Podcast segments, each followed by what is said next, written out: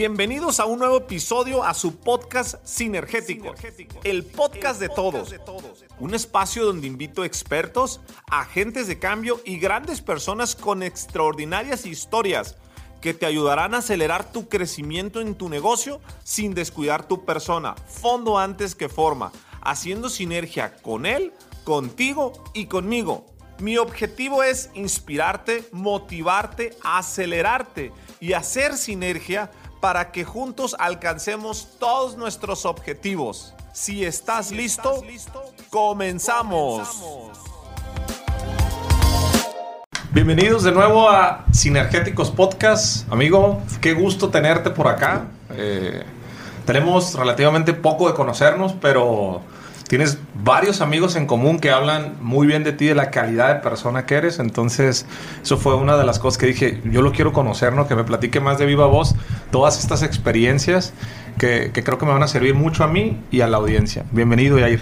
No, muchas gracias. Gracias ahí por, por el espacio, por la invitación. Y sí, como bien lo mencionas, tenemos ahí varios amigos en común, varias gente que me, también me había comentado de ti. Este, digo, por redes sociales hoy en día te puedes dar cuenta de, muchas cosas, de todo el movimiento que vienes haciendo y, bueno, es un, un, placer poder compartir aquí contigo, poder compartir con toda tu gente y, bueno, hablar de, de, lo que sea, hermano. De todo. Oye, pues comencemos por el principio. ¿De dónde eres originario, Jair? Pues yo siempre he dicho, yo soy de todos lados, Yo nací en Morelos, en Cuautla, Morelos. Este, creo que tenía pensado nacer en México, pero ya no alcancé a llegar. Este, justo mis papás cuando iban camino para, para, Ciudad de México, mi mamá se le rompe la fuente, entonces se tienen que regresar a, la ciudad de Morelos y, nazco ahí en Cuautla. Realmente eh, me crié en Irapuato, Guanajuato. Después yo duramos como seis meses, yo creo que viviendo ahí en Cuautla. Y a mi papá, por cuestión de trabajo, este, opta por irse a, la ciudad de, de, Irapuato, que había ahí alguna una oportunidad. Y, este, y ahí es donde realmente yo me, me empiezo a criar, ¿no? En, en, la ciudad de Irapuato hasta los 15, 16 años. Iba a cumplir 16 años cuando es que, que salgo yo de Irapuato. ¿A los 16 años? Sí, me fui de mi casa para, para emprender el tema de, del fútbol.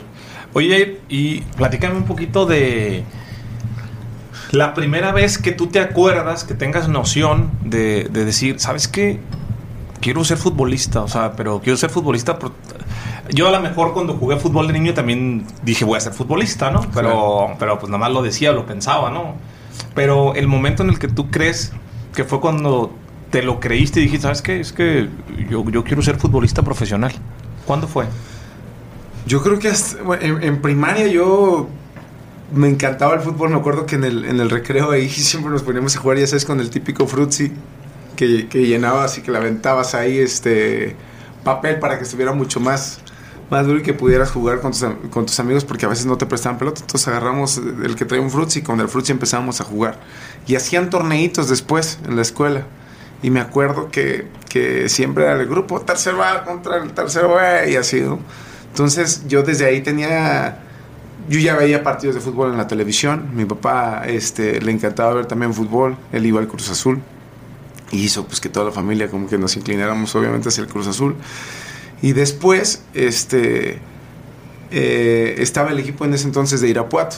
Okay. Entonces el Irapuato estaba creo que en primera A, pero yo, yo recuerdo que, que, veía ahí algunos jugadores y todo eso y que veía de pronto que salían en sus coches y todo eso y, me empezaba a llamar la atención por el fútbol y la pasión que yo veía que se, que se desenvolvía ahí alrededor de, del estadio y alrededor de mis amigos también, que cuando estábamos en la calle nos poníamos a jugar, sacábamos las, yo sacaba las sillas de mi mamá para, para, podernos jugar una cascarita ahí en, en la calle.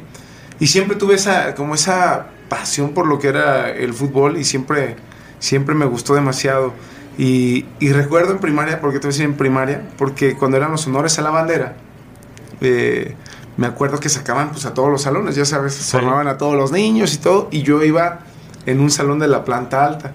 Entonces yo me acuerdo que estaba en la planta alta y cuando veía que los chavos de, sexto, que eran los más grandes, les tocaba hacer como los honores a la bandera y que, tocaba que, subieran el, la bandera en el asa.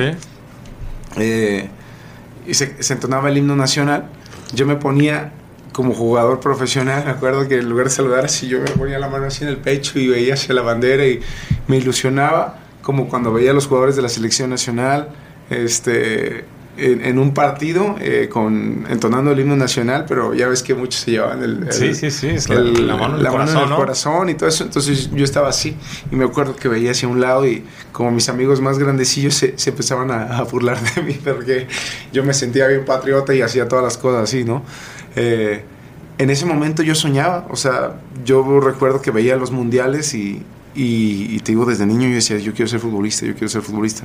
Obviamente vas creciendo y vas pasando etapas, llegas a secundaria, estás en la, en la selección de tu escuela, juegas alguna copa que me tocó jugar Copa Coca-Cola, este, en el barrio pues la gente te empieza a ver como que tienes talento y este, te empiezan a invitar a jugar con gente más grande. Entonces fue, fue, fue así donde, donde me nace esa pasión y donde dije, yo quiero ser futbolista. Desde que en la primaria con la mano en el corazón con el himno, ahí lo empezaste a visualizar. La, verdad es que sí.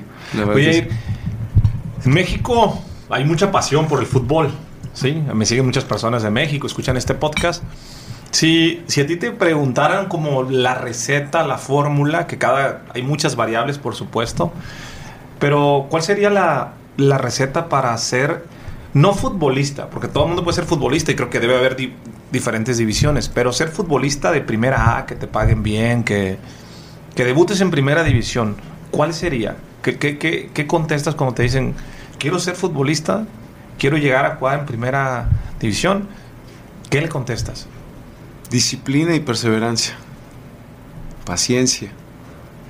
Eh, para, para, yo llegar a primera división no fue fácil, no fue nada fácil. Yo sí pasé mi historia, mi historia viene de, de, batallarle, de, darle día a día, de que me negaran muchas veces, de que me rechazaran de algunos equipos y al final del día mi sueño seguía intacto. De pronto dudas, obviamente, porque te dicen no, no eres capaz. Eh, y eso es tú a una edad de, de, 14 años, de 16 años, que te digan que, que, no eres capaz. Es, es complicado, ¿no? Pero mi sueño seguía intacto. Entonces yo tenía, perseveré en, esa cuestión, me discipliné, porque había gente que tenía mucho más talento que yo. O sea, yo lo, y yo, yo lo veía, ¿eh? no tanto porque me lo dijeran, porque muchos entrenadores me dijeron, no, es que él es mejor que tú, este, él va a selecciones menores, tú no, eh, él ya tiene una formación, tú no tienes formación, o sea, te llevan kilómetros adelante. Y yo la verdad que lo veía eh, difícilmente lo entendía porque yo decía, no, es que yo también puedo y yo, yo puedo ser mejor y, denme un poquito más de tiempo para poder entrenar, pero quizá en esos momentos ellos, ellos no lo vieron así. Cuando dices, ellos ya tienen una formación que tú no tienes en términos de fútbol. En términos de fútbol, de que ellos ya tenían desde los quizá 11 años en una escuelita, 10 años en una escuelita y de ahí pasaron a fuerzas básicas y fueron creciendo ah, quizá los conceptos del fútbol, los conceptos técnicos o o por decirte eh, conceptos básicos del fútbol, ellos los fueron adquiriendo durante la escuelita, cosa que yo no tuve. Yo salí del barrio. Entonces, eso, eso es lo que ellos me decían, ¿no? O sea, que ya sabían, te digo, aspectos técnicos que, que los trabajan desde una escuelita que yo jamás los trabajé. Entonces me decían, te llevan ventaja lejos. Eh, y, y, eso muchas veces, te digo, a mí me ponía a dudar, pero yo decía, no, yo, yo veía y observaba qué hacían los demás o qué hacían los jugadores que, que de pronto eran más destacados y que eran titulares para saber qué es lo que yo tenía que hacer. Pero muchas veces a mí se me fueron cerrando las puertas. O sea, Chivas me cerró las puertas cuando me vine a... No que me haya cerrado las puertas, sino que simplemente me, me habían rechazado en ese momento, ¿no? O sea, me decían que no, no tenía eh, quizá la, la, habilidad para estar en ese, en ese momento. En Cruz Azul me pasó lo mismo. Eh, después de pasar ciertas etapas de, de pruebas con 300 chavillos que estábamos todos por un sueño y de esos 300 quedamos 18 y de esos 18 solamente dos fuimos a probarnos con el equipo y ya estando en el equipo nos dijeron, este, no eres mejor que el que está, para un lado. Entonces eran, eran golpes, golpes difíciles, pero al final del día mi sueño seguía intacto, ¿no? Yo decía, yo voy a llegar y lo voy a hacer eh, sin tener una sola palanca, porque muchas veces, no, es que el futbolista es de palancas. Y en ocasiones puede ser que sí, ¿no? Eh, ¿Tú no vienes de familia futbolista? nadie. Nadie. La verdad es que nadie. Eh, ¿Tus papás te apoyaban en el sueño de querer ser futbolista? Sí, mi, mi papá era una persona eh, muy muy disciplinada también, o sea, y que también nos, ponía la, la, mano dura con nosotros en cuestión del estudio, ¿no? Él siempre quería, si quieres hacer esto, entrégame buenas calificaciones y buenos resultados. Entonces, en esa cuestión, mientras yo fuera bien en la escuela, tenía el apoyo de mi padre para, para poder jugar, ¿no?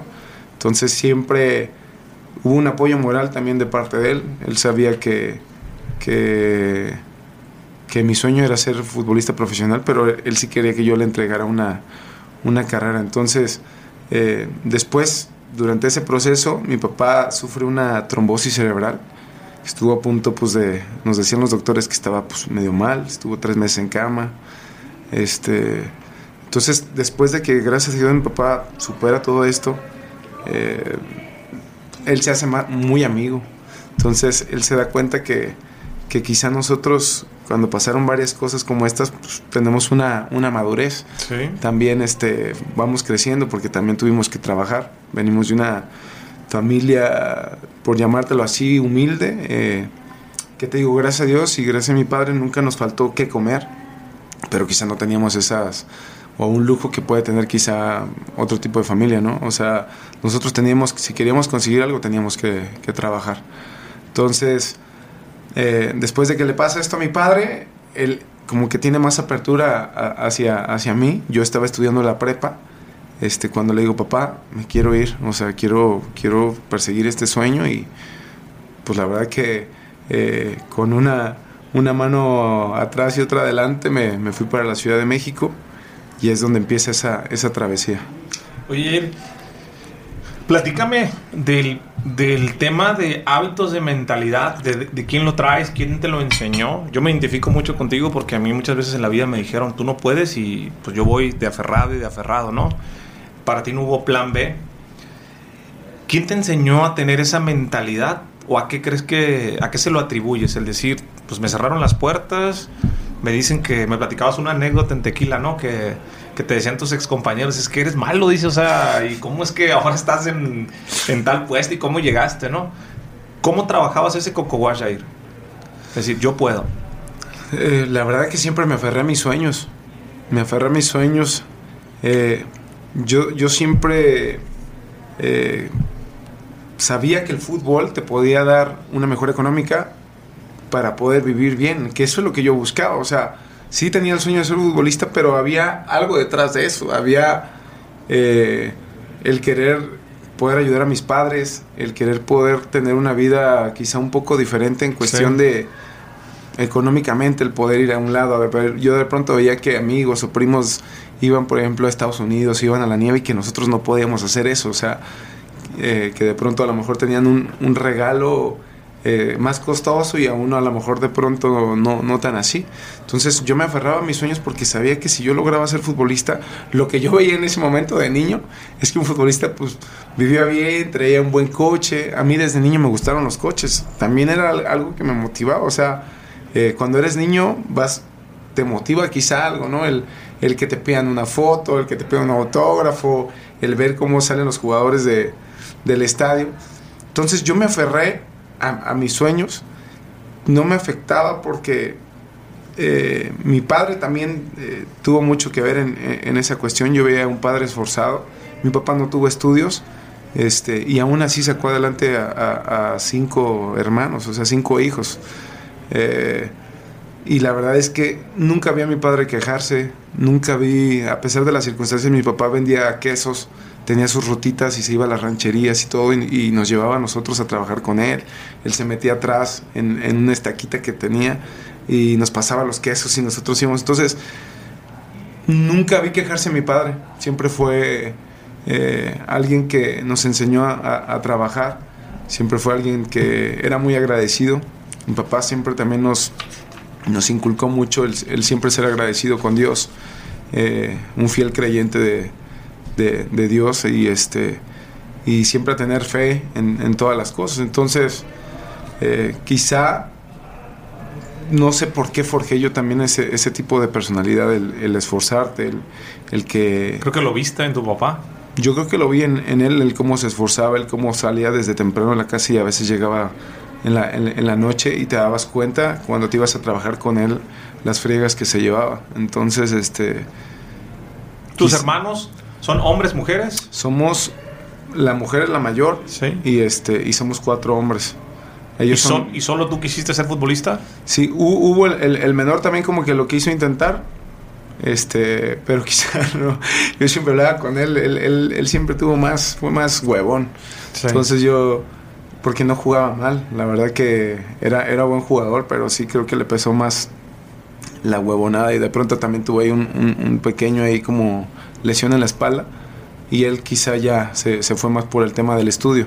Pero yo sí me lo metí en la cabeza demasiado duro, o sea, yo me la creí, yo desde un inicio me la creí de que, de que lo podía lograr y que lo iba a hacer.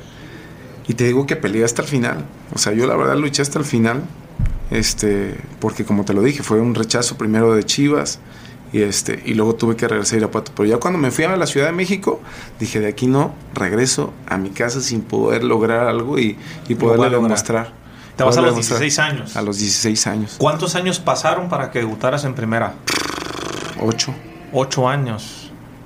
¿Cómo resumes esos ocho años de picar piedra? No, fueron momentos complicados. Yo, yo trabajé, eh, yo al principio vivía en, una, en un cuarto de azotea. Eh, un, chavo me da trabajo, que lo conozco, me da trabajo limpiando alfombras en, en, México. Entrábamos a los restaurantes a las 12 de la noche. En Prolongación División del Norte, te me acuerdo perfecto. Y en varios, en, en Talks, en Vips, en algunos restaurantes, taquerías. Entonces entrábamos, limpiábamos todas las sillas, este, que eran de tela, las alfombras. Entonces eran friegas que teníamos que quitarles obviamente el aceite. Ya ves que la gente pues muchas veces este, derrama ahí. Bueno, entrábamos Entramos con literal con el cepillito y con algunas este, máquinas Karcher a las 12 de la noche y salíamos a las 6 y media de la mañana porque a las 7 tenía que estar seco para que ya la gente pudiera entrar. Entonces mi amigo me pagaba 200 pesos por noche. Entonces este, él llegaba y ya me dejaba en el metro Tasqueña y, este, y yo ya de ahí agarraba y agarraba este, pues hasta Pantitlán, me acuerdo cuando, cuando porque el primer equipo, eh, bueno, en el que estoy primero es Cruz Azul pero te digo, nunca me pagaban porque no había firmado un contrato, estaba a pruebas, a pruebas, a pruebas, y pues mientras seguía trabajando ahí. Este, y ya después es Atlante, es el que sí me abre las puertas, es el que es con el que tengo mi. Pero te ibas sin dormir. Ah, sin dormir, sí, claro. O sea, yo me iba sin dormir, me dejaba ahí, y de pronto, cuando estaba en Cruz Azul, agarraba el tren ligero hasta la Noria, y de ahí caminaba, te quedaban como uno, eran como tres kilómetros para llegar ahí a, a, a precisamente a las instalaciones de la Noria y este, caminábamos como tres kilómetros y ya llegaba y entrenaba. Ya después de ahí me iba y me dormía todo el rato así. Y ya me despertaba y con los 200 pesos que me habían dado, pues me costaba 40 pesos la cocina económica. Entonces yo me iba y comía ahí. O sea, trataba de, comer bien. Y en la noche, pues ya este, me compraba o una, literal, una maruchan o, o algún cerealito, algunas galletas. Porque pues era lo que me llenaba quizá en ese momento la panza. Ya después seguí trabajando y es cuando me voy a Atlante, que Atlante tampoco nunca me pagó un solo peso, entonces yo tenía que seguir con esa vida, o sea, para poder, este... En ese entonces, ¿Atlante dónde jugaba? Atlante jugaba en la Ciudad de México. ¿Ciudad de México? Sí, ellos jugaban en la Ciudad de México, pero el equipo este entrenaba en un, le llaman basurero, era un basurero, constitución de 1900, no sé qué. Eh, y en otros parquecitos que, había por ahí, donde encontraban ellos para sus fuerzas básicas, que en ese entonces se llamaban reservas. Este, ahí tenía que ir yo, a veces nos tocaba en la ciudad de Nesa. Entonces era lo mismo, mi amigo me dejaba en Tasqueña y de ahí yo agarraba hasta Metro Pantitlán y de Pantitlán un camión a, Ciudad Nesa, igual desvelado. Entonces de pronto me decían, recuerdo que me decía un entrenador, oye, ¿te fuiste de fiesta o qué? Le dije, ojalá hubiera sido fiesta, caray. Y entonces él empezó a, a saber que que yo empecé a trabajar para poder tener alimento, porque te digo, no me daban ni alimento, no me daban, hasta, hasta un, un tiempo después me dieron una casa que era una casa abandonada, que estaba ahí por Metro Moctezuma, una colonia media fea. Y este, y sí la casa era literal abandonada, o sea, había ratas adentro de la casa, este, literal si no tenías cobijas, los colchones sí se les es el literal que se les salían los resortes. Entonces, yo de pronto veía que iban chavos a probarse y no aguantaban ni tres días en esa casa. Yo vivía ahí como un año, un año y medio, porque ya después este, de ese proceso en, en, en Atlante llegó a Cruz Azul. O sea, ya después de que me haya rechazado Cruz Azul, primero tengo que pasar entonces por Atlante. Ahí empiezo, la verdad, a agarrar un mejor nivel de fútbol, empiezo a entender cosas y llego a, a, Cruz Azul. Este, Pero en, en, Atlante ya juegas, eh, hubo un periodo que ya jugabas, que dormías, pues. Sí, ya, ya, ya había, o sea, yo de cuenta, una vez lo conté creo con Fernando Castillejos. Sí. Este, yo más o menos administraba, ¿no? Administraba cuánto me costaba la semana para poder comer bien. O te digo comer bien porque pues iba al final una fondita y ahí tú sabes que te daban, este, eran como tres platos, que te daban tu, tu sopita, el agua que quisieras, las tortillas que quisieras y tu guisado. Entonces, yo esa era mi forma de comer bien. O sea, quizá era, era como para llenar el estómago y de ahí hasta la noche pues ya, este, te digo, me, hacía un cereal o cositas así. Eh, pero en, en Atlante es, es cuando ahí sí me dieron un año, estuve viendo, te digo, como en una casa club, que sí estaba, pero pa'l carajo, la verdad. Y ya... Eh, después, te digo, ya, ya es cuando llego a, a Cruz Azul, después de esos dos años y en Cruz Azul la verdad que ya me atendieron mucho mejor. Ya tuve mi primer sueldo como de 4.800 pesos, me acuerdo. Y eh, ya me daban un lugar como para poder vivir. Entonces, ¿4.800 pesos cada cuándo? Mes. Al mes. Estaba en segunda división. Ahí.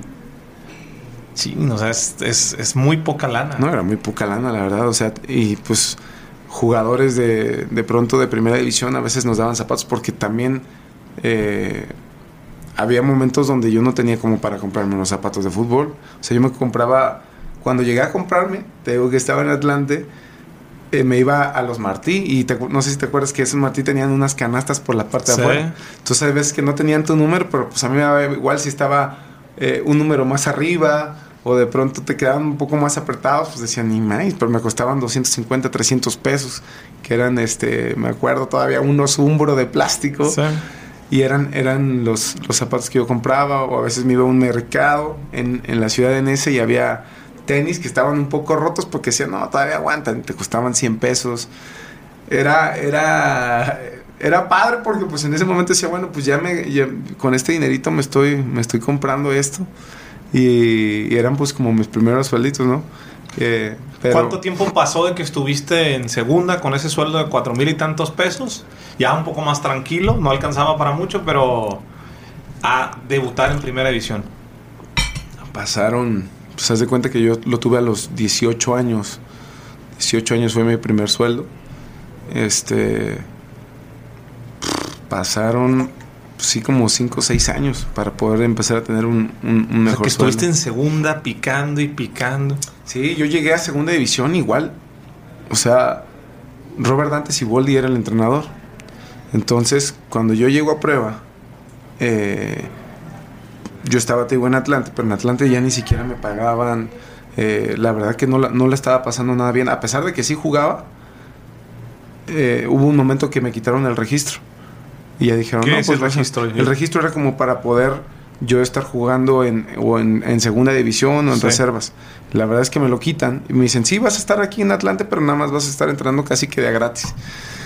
Y yo dije, no puede ser. Entonces, un entrenador que yo tenía que se llama Ricardo Carvajal fue compañero de Siboldi en, en un equipo.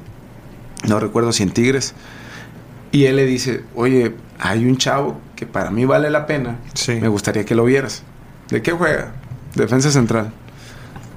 No, es que yo no necesito defensas centrales. Dice, yo necesito un volante por derecha. Y le dice, no, pero velo, la verdad que el chavo te va a convencer, que es muy bueno. Me dijo, es que yo no necesito centrales. O sea, tengo dos jugadores de defensas centrales que van a la selección. O sea, tengo los otros que, que podrían ir, si jugaran, podrían ir a la selección. Dice, pero bueno, a ver, tráemelo, que entrene acá dos semanas este, mientras le conseguimos un equipo. Dice, pues yo tengo amigos que son de segunda división. Está bueno. Entonces el mes franco y me dice, oye, pues, vas a ir para allá. Dice, pero, eh, pues la verdad es que no te van a asegurar nada. Tú entrena bien, disfruta y trata de prepararte bien para ver si agarras un equipo de segunda. Pues está bien, ¿no? Muchas gracias. Llego, me presento con Siboldi. a Cruz Azul. Después de dos años que ya me habían rechazado ahí, yo me presento con él. Y este. ¿Él no estaba cuando te habían rechazado la no, primera vez? No, él no estaba. Estaba Nacho Flores, que en paz descanse, que él me tenía en un muy buen concepto y él es el que me abre las puertas. Eh, pero después a él lo mandan a primera A y llega otro entrenador. Y, y el otro entrenador, que también me acuerdo que se llama Villa, que si me escucha, pues le mando un saludo. Al final después nos hicimos amigos. Él, él, me dice, no, tú no tienes las capacidades para estar aquí. Y me mandan con un, uno que era como el director de Fuerzas Básicas. Y él también me dice, no, no, no, tú no eres mejor que Alejandro Castro, tú no eres mejor que Manuel Mariaca. Este, pues te me vas. Entonces yo dije, uff, eso fue cuando, antes de que, cuando había hecho mis pruebas, antes de llegar a Atlante. Digo, me rechazan ahí y es cuando yo me voy a, Atlante a tocar las puertas. Porque yo no quería regresar a Irapuato diciéndole a mis padres, no lo logré. Entonces, eh, bueno, ya después de todo este proceso, me presento con Cibol. Sí. Y me dice, mira, Yair, eh, creo que ya te comentó Ricardo, la verdad que yo estoy buscando un volante por derecha. Le dije, pues yo le juego de volante por derecha. Eran tantas mis ganas que yo decía, pues yo juego por volante por derecha. Era mi posición y él se reía. Entonces me dice, tú entrena, eh, aprende lo más que puedas y yo te voy a ayudar a buscar un equipo de segunda división. Perfecto, entonces empezaron esas semanas, ya sabes, yo me aventaba de cabeza, empecé con eh, que no me querían pasar el, balón en ese momento porque a veces son así, son, son cabrones, o sea, eh, los jugadores a veces como que tienen un celo y como no te que querían pasar el balón, sí, no, no, de, no, de verdad, o sea, había momentos donde, donde yo sentía ese, ese rechazo como decía, no, hombre, este ¿qué le vamos a pasar? Y, porque al final hay mucha competencia y obviamente nadie se quiere ir eh, del equipo. Y, tú para poder estar dentro de un equipo tienes que demostrar que puedes ser mejor que el que está. Si no, pues mejor te hacen a un lado y siguen con, con la gente que lleva ese proceso. Entonces... ¿Cómo juegas si no te pasan el balón? No, yo, yo tenía, hubo una vez que casi me agarro a golpes con uno, o sea, por, por lo mismo de que me llegaban en mala leche. Eh, eh, antes era, era, era, muy cañón el, el, el, fútbol, ahorita creo que ha sido muy cambiante y, y de pronto es ya un poquito más eh, solidario, creo yo. Creo que ya hay un poquito más de, de, valores. De empatía. De empatía, exactamente. Eh, pero en ese momento era, era jodido, ¿no? El tema es que me termino ganando a mis compañeros por la forma en que entrenaba. A veces me decían, ah, este que se quiere correr corriendo hasta adelante, siempre quiere estar hasta adelante y todo eso. Pero yo sabía que era la única oportunidad que yo tenía para poder demostrar. Con el ejemplo. Pasaron dos semanas y este y yo me acuerdo, yo, yo me rajaba todos los entrenamientos. Tuvimos un partido amistoso y en ese partido amistoso eh, el profe me mete 15 minutos. Pero esos 15 minutos bastaron, yo creo, para que él tomara una decisión.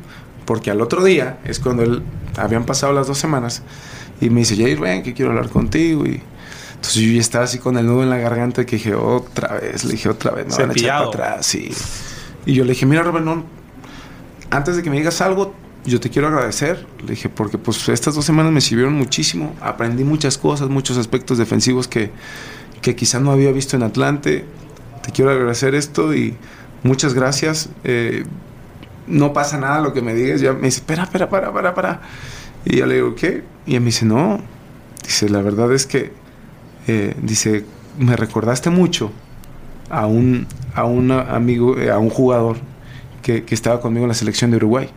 Y si tenía tiempo de no ver a alguien que se entregara de esa forma, de alguien que entrenara con esa con esos huevos, me dijo.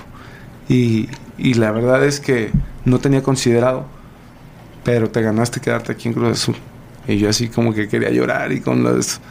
Me dice, no te prometo que vas a jugar, pero ese, ese lugar tú te lo vas a ganar. Entonces a partir de ahora, te quedas en Cruz Azul. Y yo así de, ah, como vuelto loco, ¿no? Entonces ya me dice, ve, te van a hacer tu contrato para que firmes todo. Y es cuando te digo, llego y, y firmo mi, mi, primer salario.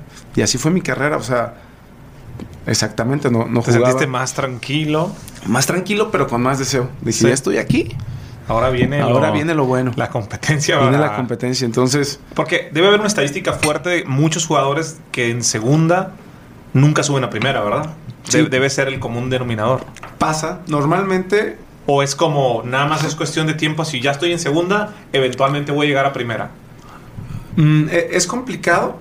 Si a primera puedes dar el salto porque normalmente era como una, una etapa generacional, le llamo yo, donde, donde muchos jugadores que estuvieron a lo mejor en, en, en, fuerzas básicas, en reservas, en tercera, en segunda, iban subiendo.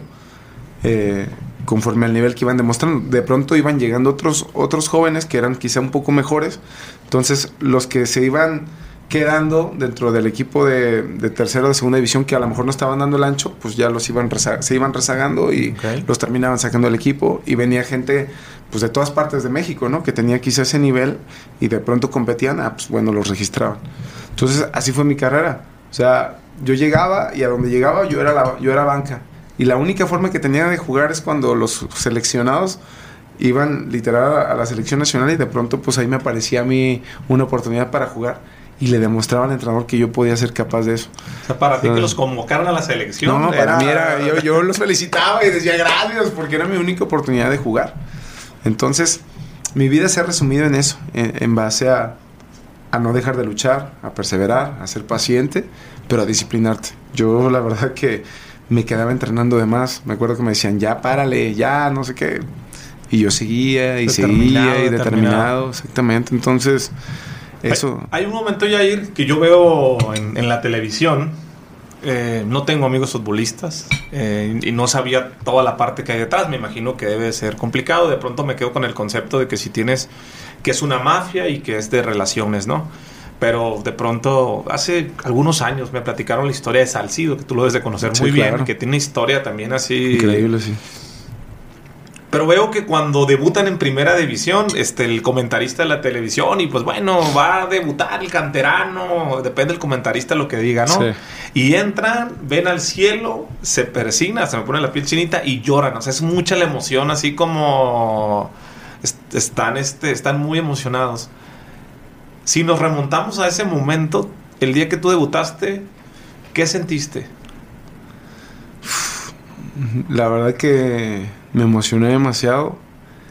Era como estar en un sueño, el saber, porque yo un día antes eh, sé que voy a debutar, porque yo debuto de inicio, o sea, como titular, no, no debuto de no de cambio, es más común de cambio, ¿verdad? Sí, normalmente es de cambio, cuando alguien va a debutar. Entonces, el profe Mesa, que fue el que me dio la, oportunidad de Lojitos Mesa, eh, una noche antes habló conmigo y, me dijo, mañana vas de titular. Este, tranquilo, como lo has venido haciendo. Eh, has trabajado muchísimo para este momento. ¿Cómo te lo comunica? ¿Por teléfono? No, no, no. Eh, terminando el entrenamiento, viene y habla conmigo y me dice que, que iba, que, mañana iba de titular, que estuviera tranquilo, que el trabajo y todo, todo lo que había hecho anteriormente eh, había tenido su fruto para poder llegar a estar en ese momento. Entonces, que no me pusiera nervioso, que estuviera tranquilo, pero pues en ese momento el corazón se te acelera, ¿no? Obviamente hay lágrimas. Eh, porque no lo puedes creer, dices, después de tanto y de tanto rechazo y de tanto esto y de tanto esto, por fin estoy ahí. Y en un equipo como Cruz Azul, que estaba plagado de extranjeros. Me eh, platicabas en Tequila eso, que era mucho más te arropado, no era lo mismo que jugar. Sí, no, pero era, eran, la verdad que también era mucha competencia. O sea, yo tardo también en debutar en Cruz Azul porque pues estaba siempre extranjeros y te traían brasileños, chilenos, argentinos, de todo. Entonces a ti de pronto te hacían un lado. Eh, y en ese momento él confió en mí entonces, si era una emoción que, imagínate lo que se me venía atrás, la historia de la primaria, este, el barrio. Tú en la primaria con el corazón cantando el himno. Imagínate, o sea, yo lavando, lavando alfombras, este, vendiendo raspados. Yo vendía raspados, este, afuera del estadio de, Irapuato. Entonces, eh, todo eso cuando veía a los jugadores que, que, eran, imagínate, ni de primera división, eran de primera A y yo los veía, wow, ahora yo estar realmente en el máximo circuito y estar en primera A. Fue algo, la verdad, que increíble. La verdad fue, fue un momento muy emotivo para mí, yo creo que también pues, pues, para mi familia, porque vieron todo ese, ese proceso. Y, y, bueno, ya cuando llega el momento de la hora era el corazón a mil por ciento, pero, pero enfocado en que ese partido eh, en que ese momento y esa oportunidad que se me estaba dando, dije, ni madres que me vuelven a sacar. Entonces, así fue como, como comenzó mi historia. ¿Cómo quedó el primer partido que jugaste en primera? 1-1 contra Pachuca. ¿De locales o de visitantes? Fue, fue en el estadio Pachuca. ¿Y a partir de ahí seguiste el hilo? Sí, seguí, todavía me dio unos partidos el profe y luego me banqueó. Porque él, él era una persona muy eh, eh, a veces no entendía sus formas, pero era una persona que pensaba mucho como para, para llevarte y controlarte en, ciertas formas. De repente me acuerdo que pasó y había jugado tres partidos bien y de repente pues, vas para atrás. Y yo decía, ¿qué onda? ¿Por qué ahora me sacó? Pero bueno, él, era una persona muy experimentada y que sabía cómo manejar también el carácter de los demás, que hoy en día se lo agradezco, o sea, eh, y en el partido más, uno de los partidos más complicados me vuelve a meter. Y me acuerdo que me dice, este, este partido tienes que marcar a este jugador que era Iván Alonso, un uruguayo, que era, iba de goleador en el torneo. Sí. Entonces, este es de tus pruebas más difíciles. Y ya, y ese partido lo, le ganamos, me acuerdo, al Toluca, y Iván Alonso no nos hizo gol. Entonces, y ya de ahí empezó otra vez, otra vez, y ya me empezó a dar la, la continuidad. Este, y bueno, yo con él, la verdad que tengo un agradecimiento, pero total. ¿Cuánto tiempo estuviste en Cruz Azul? Pues imagínate, desde que me formé, fueron siete, ocho años. ¿Ocho años en Cruz Azul? Ocho años, de los 18 a los 26, casi 27, que es cuando me compra Chivas. ¿Cuál es el momento más memorable que tú recuerdes en Cruz Azul? De decir, me tocó vivir esto. Me tocó una enseñanza, bueno, fueron para mí dos. Obviamente el debut, eso es algo que nunca se me va a olvidar. Eh, el jugar una Copa Libertadores, el jugar en, en Brasil, eh, contra Corinthians, el, antes de la llegada al estadio, todo lo que se vivía, ese, ese trayecto al estadio lleno de gente alrededor golpeando el autobús, este, son, son pegándole eh, literal al Sí, no, no, no, no, de que casi te lo, te lo querían voltear y, me acuerdo que todos teníamos que ir, este, casi que sentados, o sea, íbamos en medio del autobús porque sabíamos que nos podían romper las ventanas. Entonces íbamos todos, así como en filita india, pero en el pasillo del autobús, así, y nada más escuchamos Es una, es una afición muy pasional. Y encima, el primer partido me acuerdo que jugamos en el Estadio Azul. La afición de Cruz Azul le empezaba a aventarles cosas y, y el, el, capitán del otro equipo decía, pero van a ir a Brasil y van a ver cómo les va. Y, no sé, nosotros diciéndole, no, tranquilos, a la gente que ya nos siguiera aventando cosas. Pero bueno, sí, la verdad es que, que, que recuerdo muy bien ese... ¿Te ibas asustado o emocionado en el autobús? Emocionado y asustado porque no sabíamos ¿A, O sea, literal se movía el camión. Sí, la verdad que sí. Sí, ibas en un mar de gente. Ibas con un mar de gente. Entonces, son momentos que esos nunca se me van a olvidar. El, la formación antes de salir a la cancha y, ver ese, ese estadio, cómo se movía de lado a lado, cómo la gente cantaba, cómo bailaba, era increíble, la verdad. Ese y, y uno que pues, jamás se me va a olvidar es una final que jugó con Cruz Azul contra América, que América nos, nos gana en dos minutos nos, nos empata el partido, nos vamos a penales y, y perdemos la final. Después de ir ganando 2-0, O sea, son, son momentos que pues, jamás se te olvidan porque fue como una novela ese partido. Y... ¿Por qué crees que pasó? La, la, cruz azulearon, dice el... La cruz azulearon, sí, era, era algo así que... Eran los que, memes que, por más que por más que nos explicamos entre jugadores qué pasó... La gente se estaba saliendo del estadio. Ya se había salido. Yo veía, yo veía, me recuerdo perfecto que veía al minuto 88 y seguíamos ganando 2-0. Y decía, no mames, voy a ser campeón con un equipo que no mames, llevaba no sé cuántos años sin campeonar. Voy a ser campeón con Cruz Azul. Y voy a ser... Y mira, las cosas cambian en, como le pasó hace poquito al, Manchester City contra el Real Madrid, como las cambió en dos minutos y fue lo que pasó. ¿Qué explicación se dan ustedes como jugadores cuando están en el vestidor? ¿Qué, pasó? O sea, ¿qué, era, un velorio, al final ese, ese, vestidor era que nadie lo podía creer. Ya se sentían campeones. No sentirte campeones, sino que en, eh, haz de cuenta que ni tiempo te dio, es como si te hubieran hecho un knockout en, dos golpes. O sea, dices, bueno, te meten el, el primer gol. Dices, bueno, todavía tenemos ventaja, ya faltaban menos. Y en el último minuto, o sea, ¿cómo te explicas? Obviamente viene el portero de ellos, Moisés, se avienta en palomita, o sea, ni siquiera nos remata arriba, remata entre tres jugadores, creo que ahí estaba Mariano Pavone, Luis Amanto, pero yo, yo me acuerdo porque pues he visto mil veces la jugada. Sí. Y este, y él se avienta y el balón va para afuera. Chuy Corona viene así ya como recostando hacia afuera para cubrir el balón. Y en eso eh, Alejandro Castro quiere despejar el balón, obviamente, como para reventarlo. Y como estaba lloviendo, la rebana. Y la rebana con la parte. O sea, si él lo hubiera intentado así, nunca le sale. La rebana y la mete en, contra. Entonces fue como. ¿Qué onda? O sea, inexplicable. Porque de verdad te lo juro, si él hubiera querido hacer eso, o sea, no le sale no le sale porque fue con mi parte izquierda y se fue para acá. o sea, una carambola. No, no, no, no, no, o sea, fue algo que, no nos explicamos, la verdad, hasta el día de hoy decimos, nosotros tuvimos todavía otra para hacer el tercer gol. Sí. pega el Chaco, pega en el poste, viene Teófilo, un jugador este colombiano, le pega en la espinillera, pega en el poste y se sale. O sea, ya increíble, increíble. Oye, pero recuerdo que se fueron a tiempos extras. Nos vamos a tiempos extras. Y... Ahí la moral estaba ya... No, estaba abajo, o sea... Tú, tú, como jugador sabes, o sea, a mí me pasa mucho en, la vida, a veces en los negocios, como cuando tú dices, esto ya valió madre. En los tiempos extras. En los tiempos extras, quizá eh, estaba esa sensación porque América nos empezaba a llegar. Chuy Corona sacó dos o tres jugadas increíbles con los dedos, la verdad. Y de ahí nos vamos a penales. Y ellos obviamente tenían más decisión. En el fútbol también tiene mucho que ver la decisión, la mentalidad. Entonces ellos dijeron, ya estamos aquí, vamos a comerlos. Y la verdad es que uno intentaba que hicieran, que reaccionaran los demás, pero tú ibas como sobrellevando el partido y era como un knockout que del cual no te recuperabas. Y que de pronto ya tenías que estar alerta. O sea, logramos llegar a, los penales, porque ellos nos pudieron haber ganado quizás hasta en el tiempo extra. La verdad. O sea, hoy en día que ya lo veo frío, tardamos obviamente en reaccionar a, a esos dos golpes de qué está pasando, qué está pasando. Y bueno, al final vimos en qué acabó, ¿no? América cobra mucho mejor los penales que nosotros. Y terminan siendo campeones. ¿Cuál sería tu aprendizaje de esa final? ¿Con qué te quedas? Sí, van a pasar. Es muy reciente, eres joven, pero te la van a preguntar tus nietos o alguien. Vamos, vamos a tomarnos un café en 30, 40 años y te hiciera yo esta pregunta.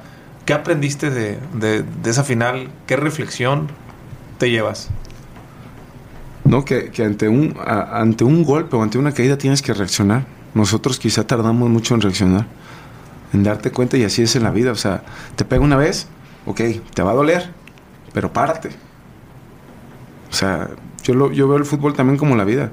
Te vas a caer, te va a doler, pero no te puedes quedar más de un minuto, de dos minutos quejándote de esas cosas. Tienes que reaccionar, tienes que reaccionar, tienes que reaccionar, tienes que reaccionar tienes que pararte y seguir. Y yo creo que fue algo de los que no, de lo que no pasó. Nos pegaron dos veces y seguíamos en la nube, en la nube, en la nube, en la nube, en la nube. Estaban en shock y no. E, esa es la palabra, estaba el equipo en shock. la verdad. ¿Cómo se vivió el vestidor cuando terminan y ganan? Dices todos. Imagínate. Funeral. Funeral. No lo podías creer. O sea, ¿en, ¿en, qué momento? O sea, el partido estaba controlado, el equipo estaba jugando mucho mejor que América, pero mucho mejor. ¿Sí? Y luego todavía añádele que a ellos les expulsan a un jugador. ¿sí? O sea, la verdad, así como, ¿qué, ¿qué pasó? O sea, como si nos hubieran dormido casi que a todos. Y había gente líderes en el equipo. La verdad, había jugadores como un Gerardo Torrado, como un Choco Corona, como un Luis Amaranto Perea, que ese fue mi maestro. Yo le, le, agradezco mucho, le aprendí muchas cosas. Él venía del Atlético de Madrid. Hoy en día creo que sigue siendo el jugador extranjero con más minutos en el Atlético de Madrid. O sea, era un jugador increíble, la verdad, para mí seleccionó capitán de la selección de Colombia. Y aún así, teniendo todas esas personalidades, no pudimos. Entonces, son cosas que tardas en explicar, pero las cosas pues sucedieron así y el América fue digno campeón. Pues es, una etapa importante de, de, mucha reflexión. Te compran en Chivas. Me compran en Chivas. ¿Te pusiste contento, triste? Porque digo, pues ya estabas en Cruz Azul. Lloraba. O sea, yo la verdad no sabía qué hacer. Yo estaba en Las Vegas. ¿Llorabas de gusto o de tristeza? No, de que no sabía qué hacer. De, de, yo en Cruz Azul, imagínate tanto tiempo queriendo estar en el equipo que mi papá, que mi papá le iba. Imagínate cuando nosotros veíamos en la televisión chiquita, cuadradita, los partidos de Cruz Azul y que mi papá y nos sentábamos y todos a que mi papá pasara de, ver a lo mejor esa, a ver a su hijo. A su hijo jugar. Jugando ahí. Entonces de pronto para mí también era un sueño y de pronto es todo el proceso que había vivido en Cruz Azul, la gente que de las oficinas, mis compañeros, mi vestidor, o sea, mi lugar donde yo me cambiaba y de pronto dejarlo y, y saber si te tenías que ir. Yo, yo después de esa final, este yo recibo también mi llamado, mi primer llamado a selección nacional. Yo jamás fui a selecciones menores, por lo que te cuento. O sea, había jugadores que tenían mucho más, eh, en ese momento quizá más experiencia que yo, que tenían más talento, como le quieras llamar. Entonces yo recibo después de ahí mi llamado y Cruz Azul me renueva tres años. Y justo a los seis meses me habla Jorge Vergara. Jorge Vergara, que en paz descanse, me marca. Yo estaba en Las Vegas con mi esposa este, de vacaciones. Y me habla para decirme que... Pensé que eso se hacía entre directivos. Eh. No, él me marcó personalmente. Se hace entre directivos. Sí. Y él me había dicho que ya había hablado con, con Billy Álvarez, que en ese momento era el, presidente y el dueño. Entonces yo, este, me ofrece, me dice, hola Jair, ¿cómo estás? Habla Jorge Vergara, me encantaría saber si tenemos mucho interés en ti, vemos que es un perfil que podría cumplir para nosotros. ¿Cómo ves? ¿Te gustaría venir? Y yo, muchas gracias Jorge, la verdad que no me esperaba esta llamada, eh, te agradezco mucho, déjame ver. Le dije, ahorita estoy de vacaciones acá en Las Vegas, me entra esta llamada como, como agua fría, le dije, no sé qué decirte, te agradezco mucho el interés, no te digo que no, pero tengo que ver con Cruz Azul, acabo de renovar tres años. Me dice, no, yo ya hablé con Bill y me dice que tú tomas la decisión y yo, pues déjame checar y, este, y nos hablamos. Es que si es sí, te tendrías que venir ya porque el equipo ya está entrenando. Y yo le dije, acabo de llegar a Las Vegas. Digo, voy a estar tres, cuatro días. Me acuerdo que, iba con mi señora y, este, le digo, pero yo lo checo. En eso marco porque yo no tenía representante. O sea, no era como que mi representante me iba a avisar, ah, este no. Eh, me empezaron a sonar teléfonos de muchísimos representantes porque sabían el interés que Chivas tenía. Entonces todos querían estar ahí como, yo te llevo, yo te llevo. Le dije, a ver, ya me habló el patrón. Le dije, ¿cómo, cómo que tú me llevas? Ya me habló el patrón. Entonces, yo la verdad me tomo mis vacaciones y regreso y, hablo con Billy. Y ahí me dice, mira, te conviene, me conviene a mí. Yo le dije, Billy, yo me quiero quedar aquí. Le dije, yo nací aquí. Le dije, eh, yo quisiera estar aquí por mucho tiempo. Le dije, no seas mala onda págame lo que, porque la verdad era una buena paga lo que me daba Chivas. O sea, yo ni... En, Cruz Azul, ¿cuánto te pagaban en ese entonces? No, pues sí gané buena lana. En, comparación de Chivas. Era casi el doble. Ah, ahí está. Sí, la verdad era Tú le dices, págame lo que me pagas. Sí, yo la verdad, yo en Cruz Azul, la verdad que subí muy rápido en salarios. Y yo me arreglaba sobre los contratos. Entonces, de pronto había jugadores que ya tenían más tiempo en primera división y, yo me enteraba, ¿no? Por el, con el que me arreglaba y, me, me, decía, es que vas a ganar mucho más que ellos. Como, ¿por qué? Y digo, pues porque yo os digo que valgo esto. Y yo sufrí todo este tiempo, yo estuve todo este tiempo así, creo que merezco esto.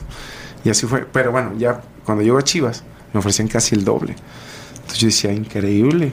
Entonces, yo no sabía qué hacer, le pedí opinión a, a Chuy Corona, a Torrado, al Chaco, que eran jugadores de más experiencia. mis hermanos, a veces el tren pasa con estas oportunidades, a veces una vez, a veces sí se vuelve a repetir, pero esta es una vez donde podrías aprovechar.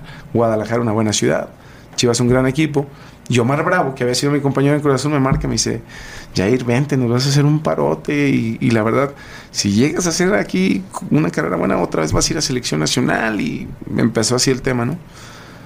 Y yo no sabía qué hacer, la verdad. Entonces yo cuando hablo con Billy le digo, no seas malo, mejórame el contrato. O sea, dame lo que me da Chivas y yo me quedo. Y ya me dice, no, Jair, es que a mí me va a ir bien y que mira, que te conviene y que todo esto. Y ya terminaron vendiéndome.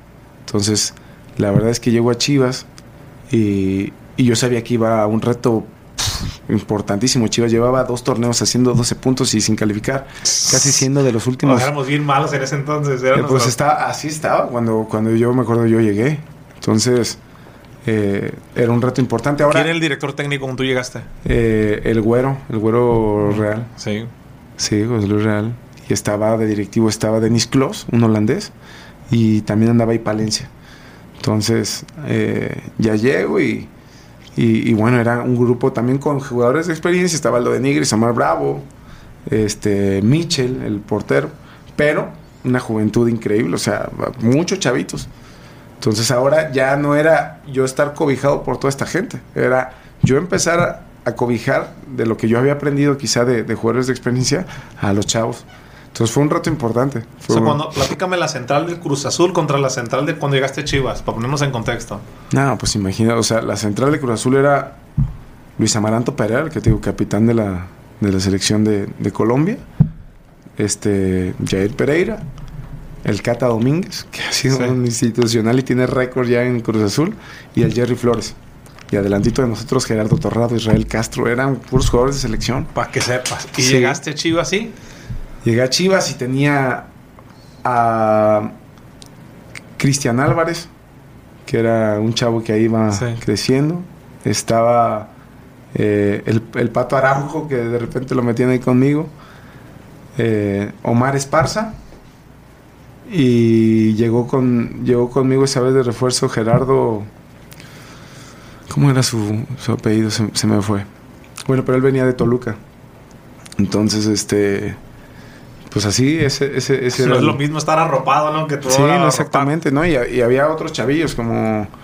eh, digo, ya después subió Edgardo Marín, er- eran Sí. chavos que no tenían esa, esa experiencia, Néstor Vidrio, este, pero sí me tocó, me tocó ir jugando con, en la central, yo jugué con, yo creo que como di- con 10 jugadores. O sea, yo todo mi proceso de Chivas vinieron y vinieron, yo veía pasar jugadores y jugadores. Gracias a Dios, las cosas empezaron a cambiar y me fue bien. Si no, Jorge era un tipo que si en seis meses tú no rendías o un año máximo, ah, chao, con que tuvieras contrato, Vámonos. vamos. Él no tenía tanta paciencia para eso. Seis meses. Sí. Oye, ¿y cómo es jugar en Chivas, Jair? La verdad ¿Es diferente a Cruz Azul? Los dos para mí son equipos muy grandes eh, en cuestión, pero obviamente la masa que tiene Chivas en cuestión de afición es, es- mayor a la de Cruz Azul. No te digo en calidad, porque Cruz Azul también siempre fue una afición muy fiel y que la verdad siempre me arropó de muy buena forma. Pero la masa o lo que movía a Chivas, la verdad que sí era mayor a, a- a lo que vi en Cruz Azul. Era sentirme local a donde iba a jugar. El recibimiento de la gente en cada, en cada, en cada este eh, aeropuerto, en cada hotel al que llegabas era increíble. O sea, era demasiada gente. Y aparte sí tiene ese plus de saber que estás jugando con puro jugador, o sea, éramos puros mexicanos. Entonces eso decía, pues ¿cómo se sentirá? Y una vez un amigo me dijo, no tienes idea si sales campeón con Chivas lo que representa. Dice, no tienes idea. Entonces yo siempre decía, quiero ser campeón con Chivas. Y los resultados no nos acompañaban. Pues era un equipo que en ese momento estaba peleando el descenso. Entonces decías, ¿de dónde, caray? O sea, te, te topabas contra equipos como pues, América, Cruz Azul, que siempre estaban peleando, eh, Tigres, Monterrey, que tenían una nómina increíble, alta. Entonces decías, o sea, de, de- de pronto decías, pues, ¿cómo, ¿cómo le hacemos, caray? O sea, hasta que llegó un tipo, pues, que la neta cambió la mentalidad totalmente del jugador mexicano y creyó en, en cada uno de nosotros y formó un gran grupo, que fue Matías Almeida. Digo, sin menospreciar el trabajo que tenían los demás, porque obviamente cada entrenador quiere ganar. O Sí. sea, te- podría ser un mentiroso que te diga, no, él no quería ganar, él que no, todos tenían eso y todos, todos nos sembraban su parte para querer ser mejores y poder ganar. Pero quizá el que lo pudo hacer de mejor forma o el que halló esa receta fue, fue Matías. Y la verdad él nos hizo creer, hizo un, un- creer, hizo un, un grupo espectacular. Y mira lo que logramos. ¿Qué pensaste cuando, cuando llegó Matías y te lo presentaron como director técnico? ¿Cuál, fue tu primer Al pensamiento? principio no creíamos en él. Porque nosotros fuimos a defender a casa de Jorge Vergara la continuidad del Chepo de la Torre. O sea, Ándale. todo el equipo fue a la, a la casa de Jorge Vergara para defender al Chepo de la Torre. Déjalo, doctor, nomás. Déjalo y déjalo. ¿Y cómo van a traer un extranjero que ni siquiera nos conoce? Nunca ha dirigido la liga. Eso fue lo que pasó. Y ya después no hay vuelta atrás. O sea, Ya se ponen de acuerdo como equipo. Sí, pues dicen, es que ¿sabes muchas qué? veces tienes que respaldar a tu entrenador. Dices, bueno, habíamos llegado a una semifinal con, con el Chepo. Y de pronto dices, pues tenemos que respaldarlo. O sea, al final nosotros también nos sentíamos culpables como jugadores por no darle los resultados a Chepo. Pero hay una directiva que dice, no hay vuelta atrás. Cambio de ¿Qué juego. les dijo Jorge Vergara? ¿Saben qué? Vayan, No, no por donde no, se escuchó casi casi y así como que nos hizo desfilar en filita india para salir de su casa. La decisión está tomada. ¿Y por qué no querían Almeida? porque no sabíamos que, o, o pensábamos que en ese momento el equipo estaba pasando por momentos complicados y creíamos que no era la solución alguien que a lo mejor no conocía el fútbol mexicano, que no nos conocía a cada uno de los jugadores. A lo mejor los había visto uno o dos partidos, no Sí. sabíamos. Entonces decíamos, no es lo que requerimos ahora, que alguien venga a experimentar. Pero mira, eso es lo que aprendes Entonces también en la llega vida. él con un vestidor, con unos jugadores que no lo quieren. No que no lo quieren, No, no, sino más que bien- incrédulos. Sí. Esa Sí, es la no, palabra, yo no, creo. no, a la expectativa. "Ah, A la expectativa de ver qué va a pasar y a ver otra vez quién se va a ganar un lugar. Porque pues al final es así, cuando llega un entrenador a lo mejor tiene una idea, pero dice yo lo voy a ver en el día a día y yo voy a ver quién va a ser el, el jugador que, que me va a servir.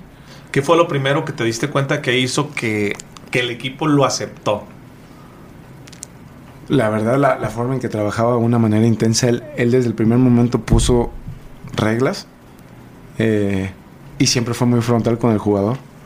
O sea, yo al principio, eh, Me acuerdo un partido, yo, yo venía saliendo de como de una, de una lesión y este y él llega y, al, siguiente partido me, me, pone a jugar, bueno no, me, me, mete a la banca y me agarra y, me dice, Shair, sí, sí, Shair, y ya, oye, sí, oye, ¿tú juegas de, de lateral? Y yo me le quedé viendo, le dije, no, soy central. Entonces yo en ese momento, imagínate mi cabeza, le dije, no, hombre, este, no ni sabe este ni tipo ni siquiera sabe ni, qué, ni de qué juego, cabrón. Sí. Digo, pues, pues si me quieres meter, méteme. Pues, ¿Quién más juega de lateral? No, pues Israel Castro puede jugar de Israel y ya lo mete a él. Entonces yo estaba así, dije, no puede ser. No puede ser. De verdad yo decía, de, ser titular o algo así, ahora a, a, que este tipo piense que yo era lateral y todo, dije, no.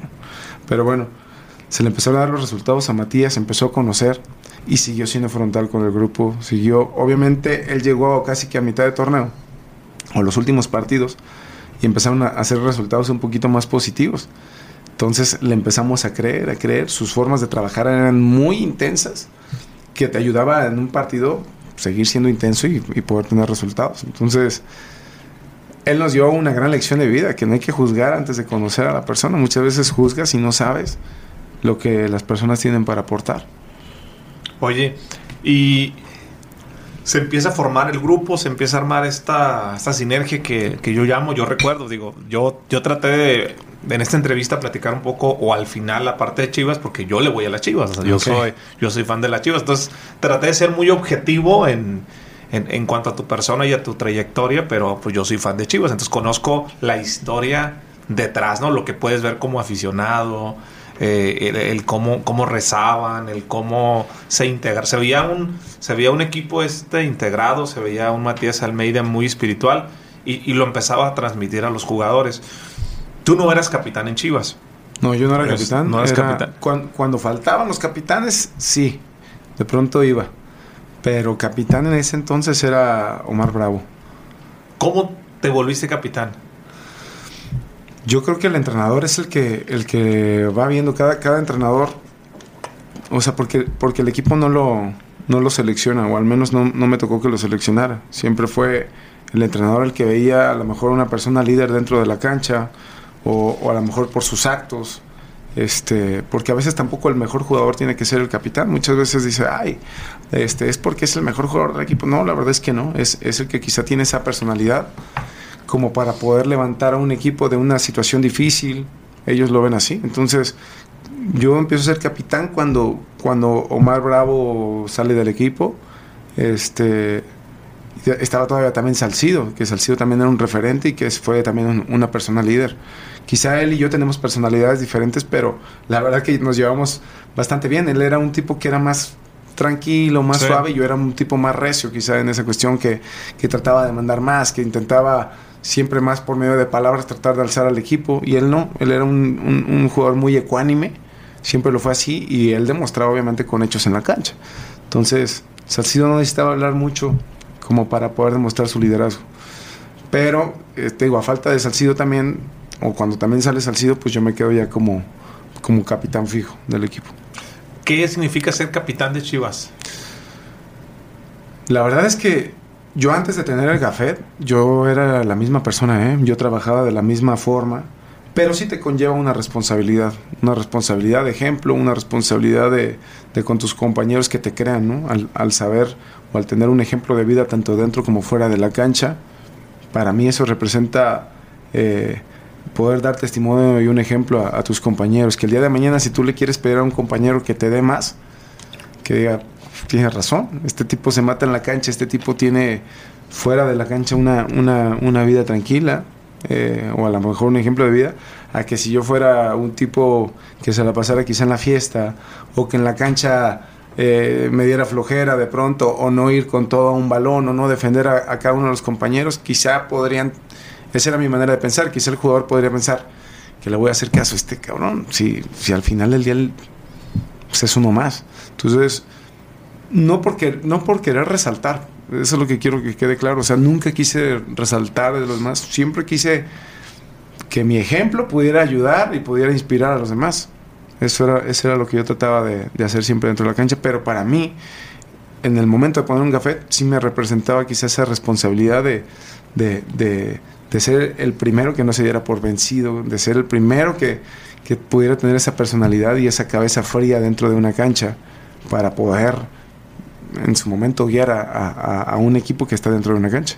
Porque pasas momentos difíciles dentro de una cancha, frustraciones, este, resultados en contra. Entonces, tienes que ser el primero en reaccionar.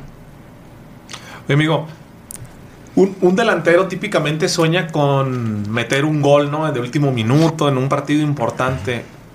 El gol, el delantero va con el gol. ¿El defensa con qué sueña?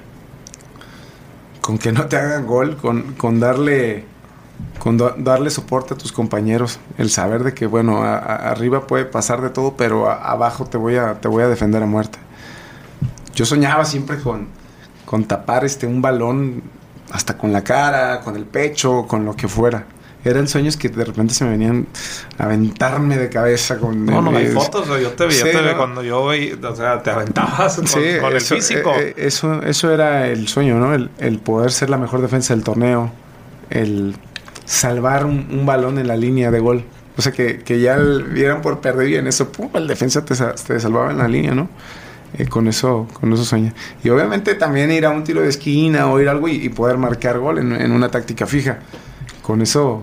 de todos los goles que tú marcaste en tu carrera, ¿cuál es el, el favorito que tienes?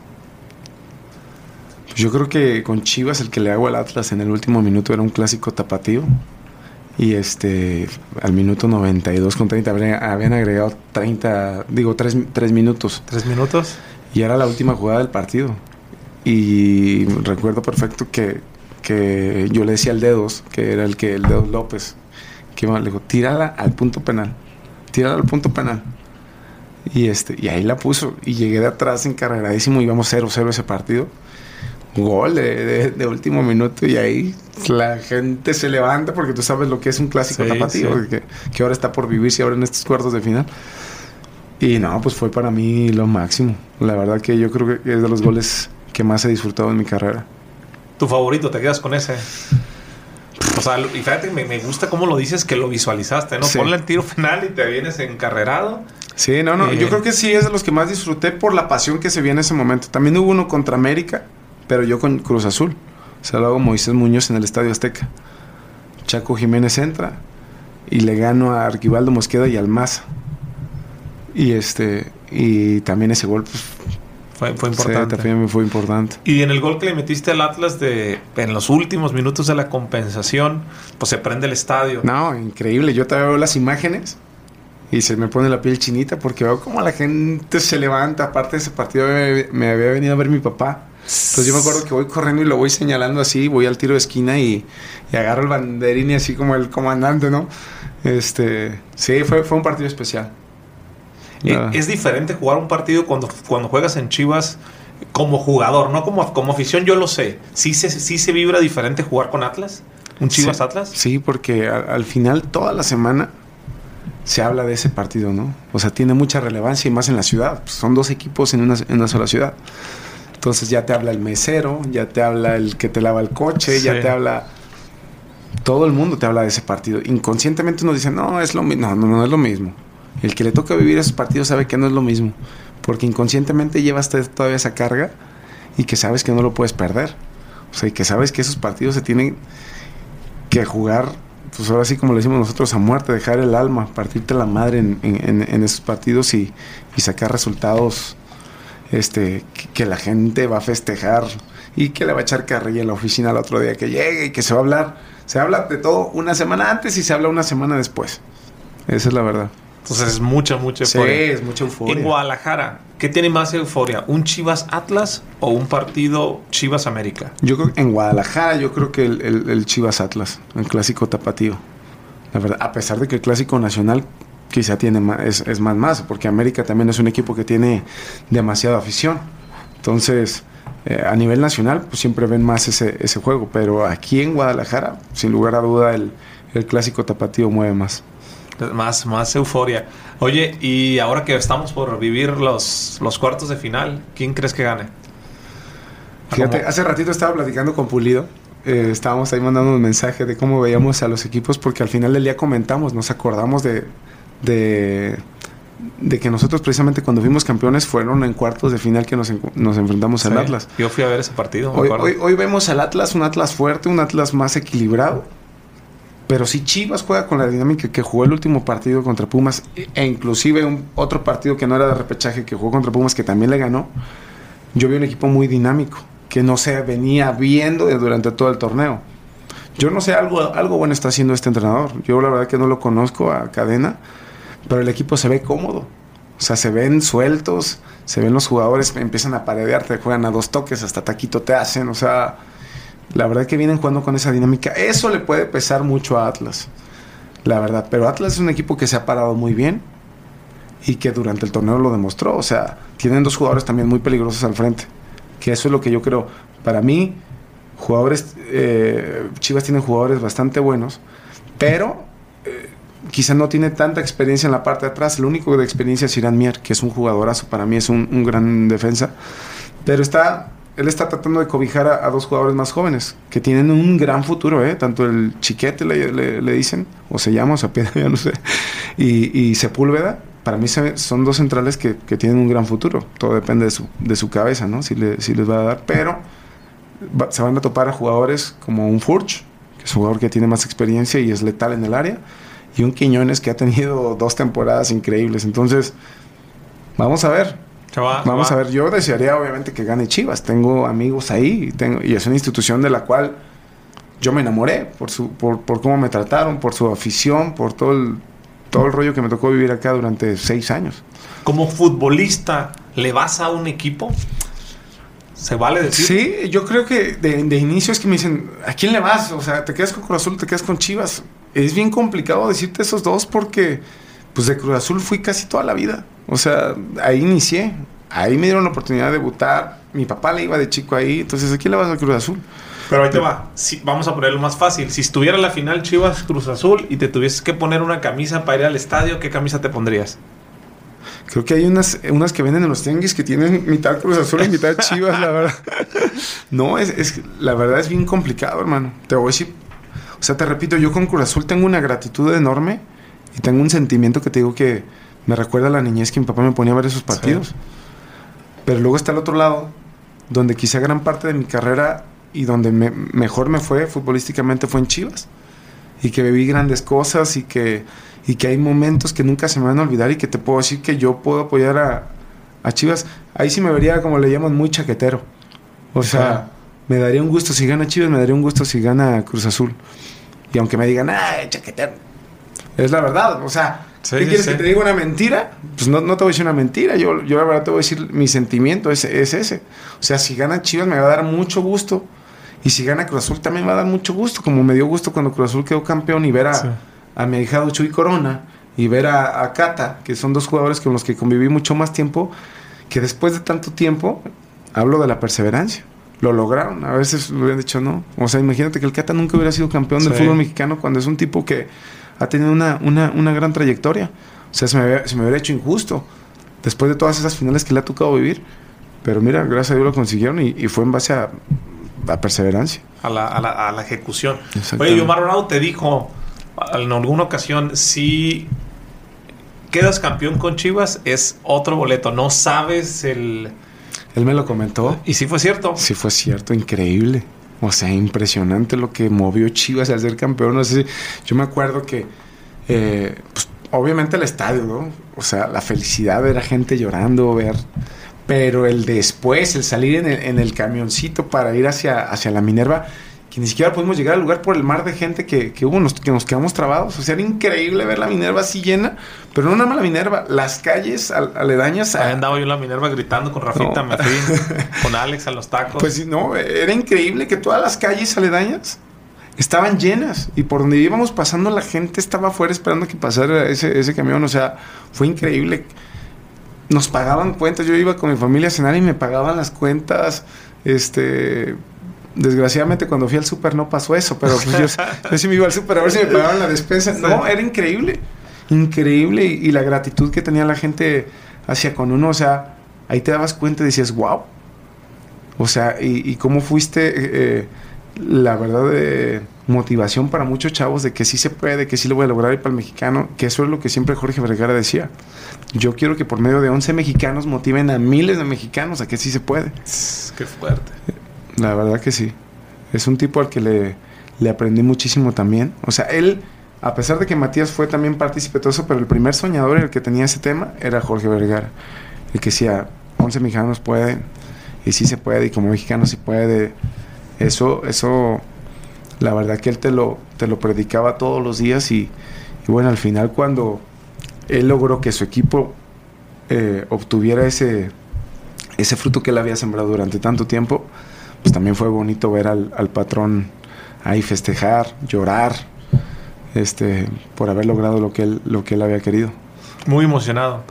Demasiado emocionado. ¿Tú tenías buena relación con Vergara? Muy buena. Sí, hay, una anécdota por ahí del tema de la moto, ¿no? Que te dijo, ¿cómo estuvo? Él, llega eh, a un entrenamiento. A mí siempre me gustaron las motos. O sea, yo. ¿Te gustaron o no te gustan? No, me gustan. La verdad que me gustan. Pero un día íbamos saliendo a entrenar y él llega en, una moto. Nada más lo vimos llegar con su casquito que parecía como de hormiga atómica. con, el color de las chivas, blanco, blanco y, rojo. Entonces me acuerdo que llega y, y se estaciona al ladito de su palco y este, íbamos terminando de entrenar, yo con mis zapatos de fútbol, y le digo, ah, patrón, le dije, qué bonita moto. Y ella me dice, ¿te gustan las motos o qué? Y yo le dije, sí. ¿Y sabes manejar? Le digo, pues sí, sí aprendí a manejarla. Y ella me dice, a ver, vete a dar una vuelta. Y me acuerdo que siempre estaban con sus, con, las, personas de seguridad de él. Y le dice, a ver, sígalo. Y ya me prestó su casco. Y le dije, no, me voy a poner unos tenis. Y ella me dice, no, no, no, no, no así. Y después le digo, no, ¿sabes qué? Le digo, es que ahí está Néstor de la Torre. Le digo, él, era el director deportivo. Le dije, me van a multar. Le dije, no, pues nosotros estaba prohibido andar en moto. Ok. Y por el tema de contrato, por si te caías, pues obviamente tú eres un activo del club, ¿no? Y, y si te lastimabas, pues imagínate. Entonces me dice, ¿quién es el dueño del equipo? Le dije, no, pues tú. Órale, súbete. Y así con zapatos. Y manda a ellos y me voy a dar una vuelta a toda la manzana de Verde Valle. Sí. Y regreso y lo primero que le pregunta, dice, ¿se le apagó? Le dijo, no, no se le apagó, sí sabe andar. Me dice, ah, muchacho cabrón, me dice. Me dice, si, somos campeones, te la regalo. Y yo le dije, ¿en serio? Sí, si somos campeones, te la regalo. dije, no manches. Entonces yo, yo la tenía ahí, ¿no? Eso fue por ahí del 2015. Y este, me acuerdo que somos campeones en ese torneo contra León de Copa. Sí. Y yo, wow, mi moto ya te. Dijo, no, no, no, no, de Copa no, de Liga. La que le pone la estrellita. Ah, no, tú no me dijiste eso. No, no, no, de Liga. Y así pasaba y pasaron dos años más. Y me acuerdo un, un día previo a la final contra Tigres, todavía volvimos a ser campeón contra contra Morelia, que fue, ajá, nosotros eh, ese, ese año de 2017 logramos ser campeones de Copa y campeones de Liga en el mismo torneo. Sí. Cosa que creo que nunca ha pasado. Entonces, previo a la partida de la final contra Tigres, él nos va y nos visita. Y este y ya cuando me voy a meter al vestidor me agarra. Y me dice, ¿sí te acuerdas que tú y yo tenemos algo ahí pendiente, no? Yo le dije, sí. Si mañana ganamos es tuya. Yo pensé que no se acordaba. Ya han pasado dos años. años, claro. Y sí, literal. Quedamos campeones y cuando va subiendo al podio, me va y me abraza y lo primero que me dice, ya tienes tu moto, cabrón, no mames, felicidades, no sé qué. Y yo así, o sea, yo pues por la fuera ni me acordaba. Y es lo primero que él me dice. Termina todo el rollo, pues ya nosotros después de eso nos dejan libres para ir a nuestras vacaciones. Pero yo me tenía que reportar con la selección. Este, entonces yo, yo me quedo una semana ahí en Guadalajara y me habla y me dice, Yair, este, ¿dónde estás? Y ya le digo, Jorge, pues estoy aquí en, en, mi casa, tu casa. Y ya me dice, mándame la ubicación. ¿Qué vas a hacer? Le dije, no, pues estoy arreglando mis cosas. Le digo, ya me, me, tengo que ir a reportar con la, con la selección. Me dice, mándame tu ubicación. Ya. Y, que, y, y después como los 30 minutos tarda en llegar me hablan de la caseta. Me dicen, no, oiga, viene un señor, pero viene como con dos camionetas de seguridad. Sí. Y le dije, Jorge Vergara, ah, ok, sí, que pase. Y ahí venía Jorge. Y va y se estaciona, me deja la moto aquí. Obviamente yo lo estoy esperando. Sí. Se baja, se quita el casco, se baja un, un, un, guardaespaldas de él con los papeles. Y me dice, ten, lo prometido es deuda. Y ya este, yo me quedé así como le dije, no manches, Jorge, le dije, yo la verdad es que lo prometido es deuda. Yo soy hombre de palabra. Y ya este, platicamos como cinco minutos más de que, me deseaba todo el éxito en la selección y todo el rollo. Y ya, agarró y se subió a, la camioneta con, con, todos. Bueno, traían dos camionetas y, y, se fue. Y, este, y así fue la historia con él. La verdad, me dijo, nada más cuídate. Esto va en contra de lo que tenemos que hacer. Pero un día nos salimos a rodar, recuerdo que me decía. Y sí, un, un día fuimos a comer al hueso, un restaurante que le gustaba ahí por López Cotilla. Y en las motos. En las motos. Sí, porque pues un jugador arriba de una moto es. Y pasé, pasé y él sacó otra moto que él tenía y nos fuimos. La verdad. O sea, y él eran cosas que, que, se van a quedar por siempre, la verdad. Es, es un tipo al que yo respetaba mucho, admiraba demasiado. Y él me preguntaba, una vez fui a, comer a su, a su, casa, me marcaba para preguntarme que cómo, que cómo estaba, que cómo estaba el equipo y todo eso, porque yo era capitán. Y, este, y recuerdo perfecto que me dice, ¿qué quieres hacer? Este, ¿Cuánto tiempo piensas jugar? Le dije, pues yo quisiera retirarme aquí en Chivas. Le dije, la verdad estoy enamorado del club. La gente, le dije, me ha tratado de espectacular y me gustaría quedarme aquí. Quisiera volver a ser campeón. Pero me dice, ¿pero qué quieres hacer después? ¿Vas a ser entrenador? ¿Qué? Le dije, si tú me lo permites, quiero pegarme contigo un año y aprenderte eh, la manera de hacer negocio. Y se me queda como que, como que se empieza a reír. No, nunca se esperó que yo le fuera a dar ese, esa respuesta. Y le dije, si no me tienes que pagar, no me pagues ni un peso, yo te quiero aprender. ¿Cómo hacer negocio? ¿Cómo hacer negocio? Y me dice, pues a ver si es cierto. Y ya, así quedó, dentro de las pláticas que llegamos a tener. Y la verdad, por eso yo al Señor eh, le tengo un cariño muy especial y me dolió muchísimo cuando, cuando supe pues, que, falleció pero fue un tipo al cual yo lo tengo, yo lo tengo muy, muy, muy arriba y, le aprendí muchas cosas. Digo, me hubiera, desgraciadamente no pasó lo que, lo que yo hubiera querido, el poder estar y aprenderle un poco más, pero bueno, igual me quedo con, con sus enseñanzas y, sus maneras de pensar, que, que, la verdad también me ayudaron mucho. Oye, ¿y por qué se te ocurrió? De hecho, es un tema que, que yo te respeto y lo he platicado con varios amigos que, estás manejando varios proyectos, temas inmobiliarios, la empresa de drones y, varias cosas que estás haciendo ahora como empresario. Que, yo veo que los futbolistas no les da para esa parte, de este, no, no, saben hacer como esa transición. Él te dijo, ¿qué te gustaría? Y tú le dijiste, aprenderte a ti a hacer negocios. ¿De dónde viene esa parte si digamos que no traes esa, esa formación de querer hacer negocios? ¿Por qué? Porque pues sabía, sabía que al final del día el fútbol se iba a acabar y lo vi durante toda la experiencia que tú tienes como jugador, ves, ves pasar a miles de jugadores. Y ves jugadores que cobraban arriba de un millón de pesos y, y que decías, en un principio, pues ¿cómo te acabas un millón de pesos? La verdad, o sea, eran cantidades fuertes y otros millón y medio y cantidades, la verdad, que, que un futbolista puede lograr a ganar conforme a su trayectoria. Sí. Y que después yo ya los veía y me hablaban para pedirme cinco mil pesos, diez mil pesos y decía, pues ¿qué hiciste, cabrón? Entonces ahí yo entraba. Son futbolistas de ganar un millón y medio de pesos, ya no traía cinco mil pesos. No traía cinco mil pesos, cabrón. Sí, nos escucha que, por ejemplo, aquí en lugares en Guadalajara, los famosos mercenarios, ¿no?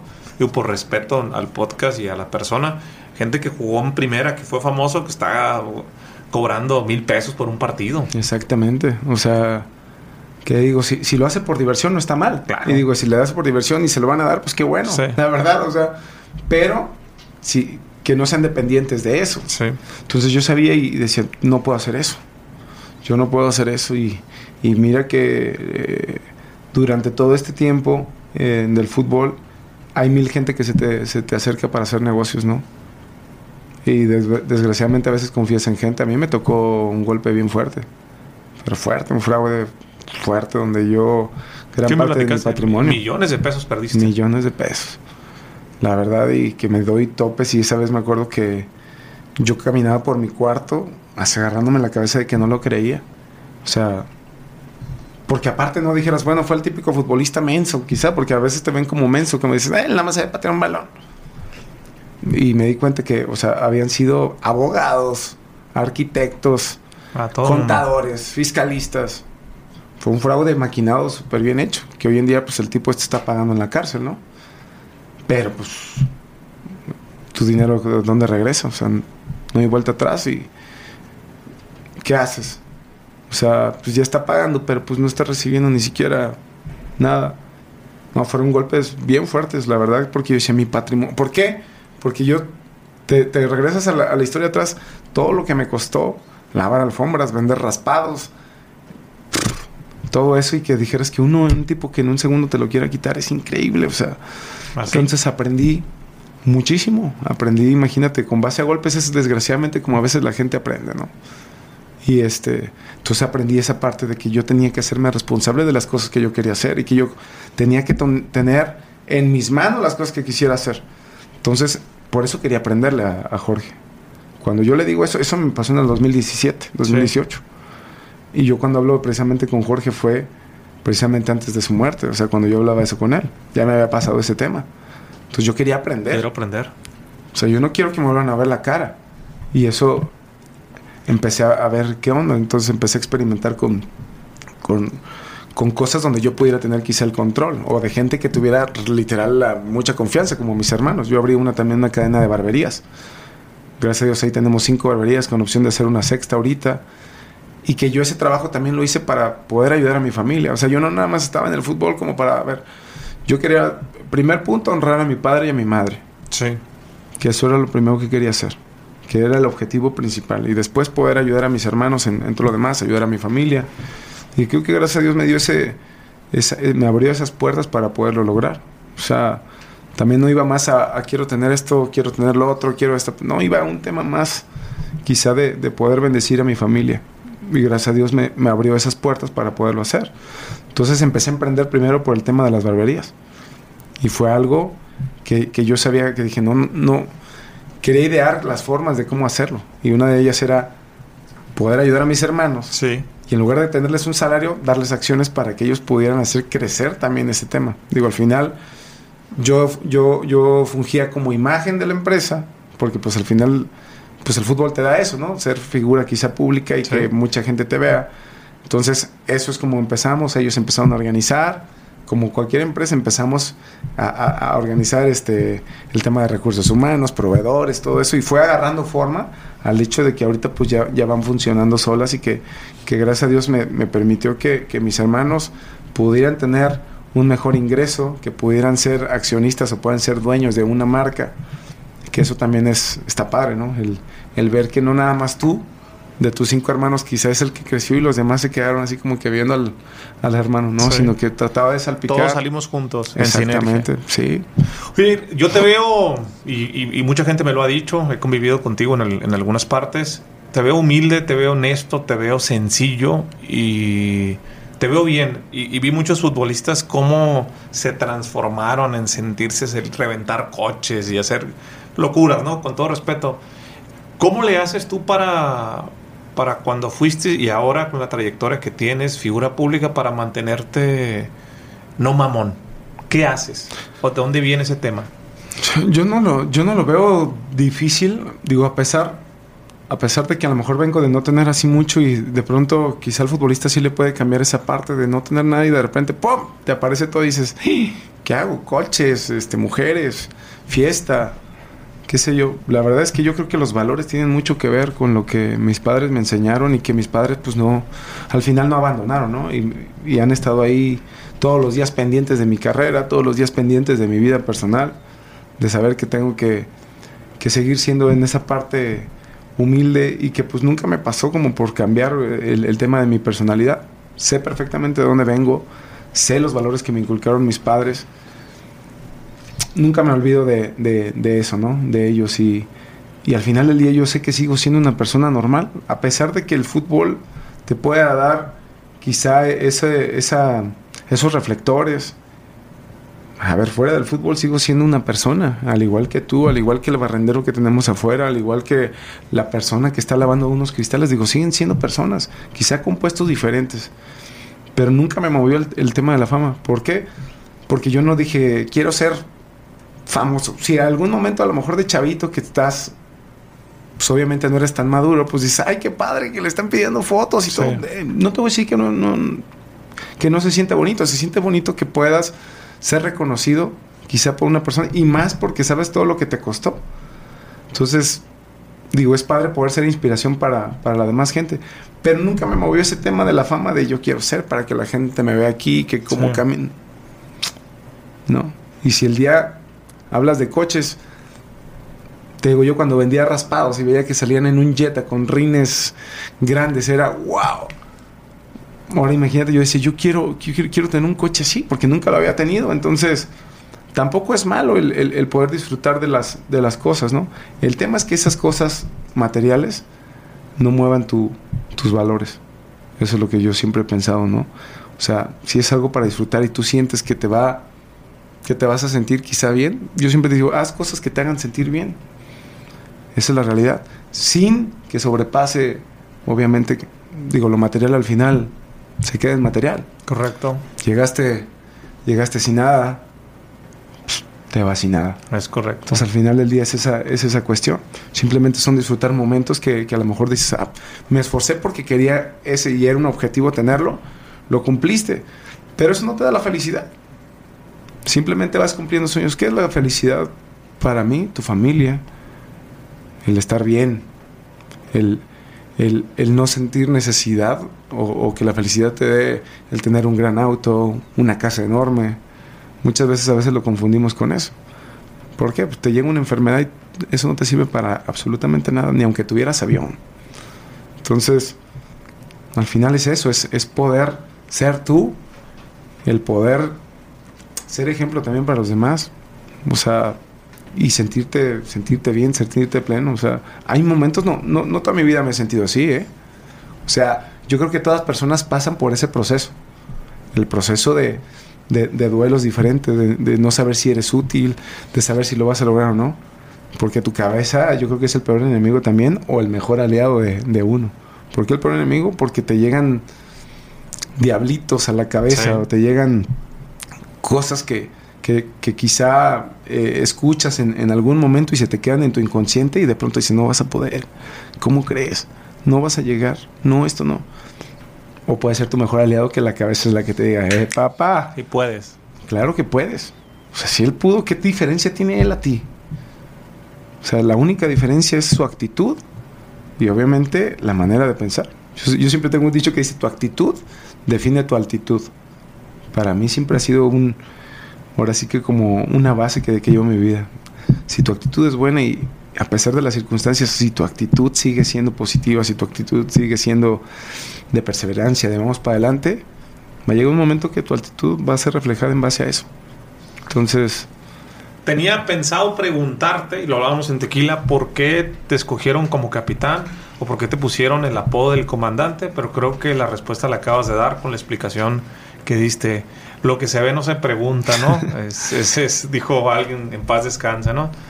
Eh, Yair, te quisiera hacer una, una última pregunta. Eh, ¿Qué es para ti quedar campeón con Chivas? ¿Qué significó? híjole, fue, fue un, un sueño y un objetivo que me había trazado, pero fue un, un fruto de todo lo que había sembrado años atrás, porque yo no había sido campeón de liga y obviamente te- mi sueño era ser campeón de liga, ¿no? Es como el premio a, todo el, el esfuerzo que, que has venido arrastrando, o sea, el poder escuchar ese, ese silbatazo final y saberte campeón, la verdad para mí fue un premio a, a, a todo el esfuerzo que, que vienes haciendo. A veces, muchas veces dice, no nada más la, la- la gente aplaude las cosas que has hecho, sino te tienes que aplaudir tú, caray.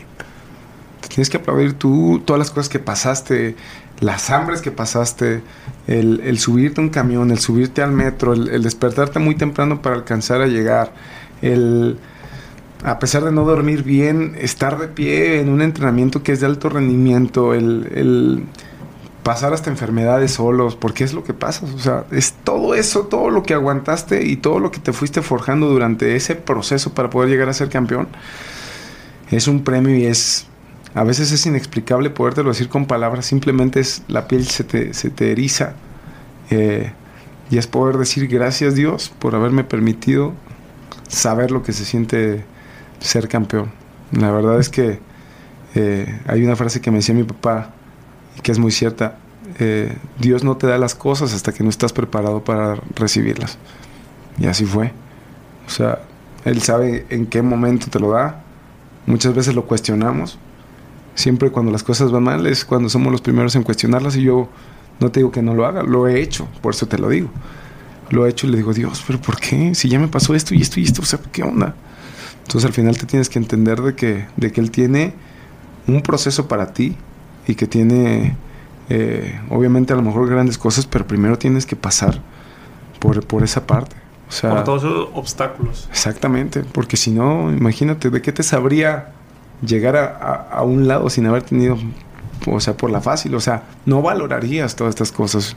Hoy en día yo valoro eh, la oportunidad que me dio de, de, de, de, haber pasado por todos estos obstáculos. O sea, yo los valoro. En el momento a lo mejor decía, ¿qué, qué fregados voy a estar valorando esto? Pues y aparte estás chico, a veces estás inmaduro y a veces uno quiere quizá tener la salida más rápida. O sea, yo siempre lo que, lo que me decían eh, en algunas entrevistas, oye, pero ¿por qué no esto? Le dije, a ver, me gustaría tener la varita mágica o ir a la farmacia y comprarme la medicina perfecta para poder trascender o para poder llegar a mi objetivo. Le dije, no la hay.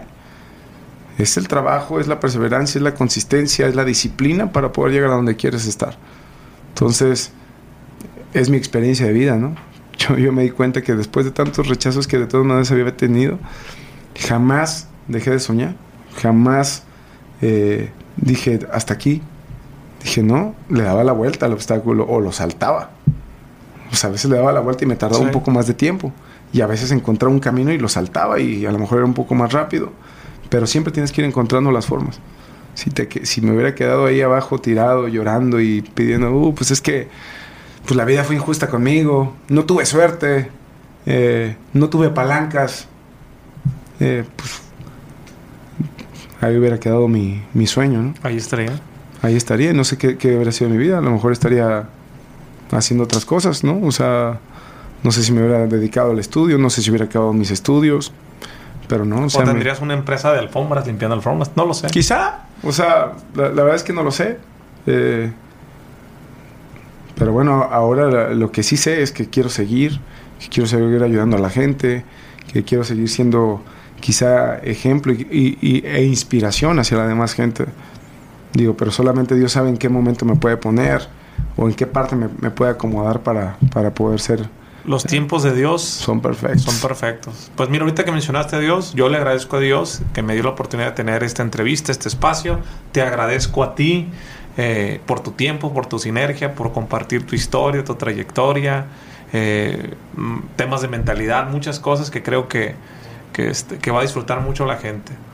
Te agradezco de corazón, amigo, y pues nos vemos en el siguiente episodio. Alguien que de pura casualidad no te conozca, no sepa de fútbol, y quiera saber un poco más de ti, lo que estás haciendo ahora, ¿cómo apareces en tus redes sociales? Como Jair Pereira 16, este, o Jair Pereira Oficial, así lo, lo, lo puse. Y bueno, ahí comparto a veces un poco de, de, de, mi vida. La verdad que en redes sociales a veces no soy tan activo. Sí. Este, pero de pronto sí quisiera poder ayudar y poder compartir quizá algo que pueda inspirar y motivar. Hoy en día el tema digital vemos que puede ser de gran ayuda para mucha gente, para otra o te hunde o, o te saca para arriba, pero la verdad es que hay que saber qué, qué, qué giro le, que se le puede dar a, esa, a ese tema.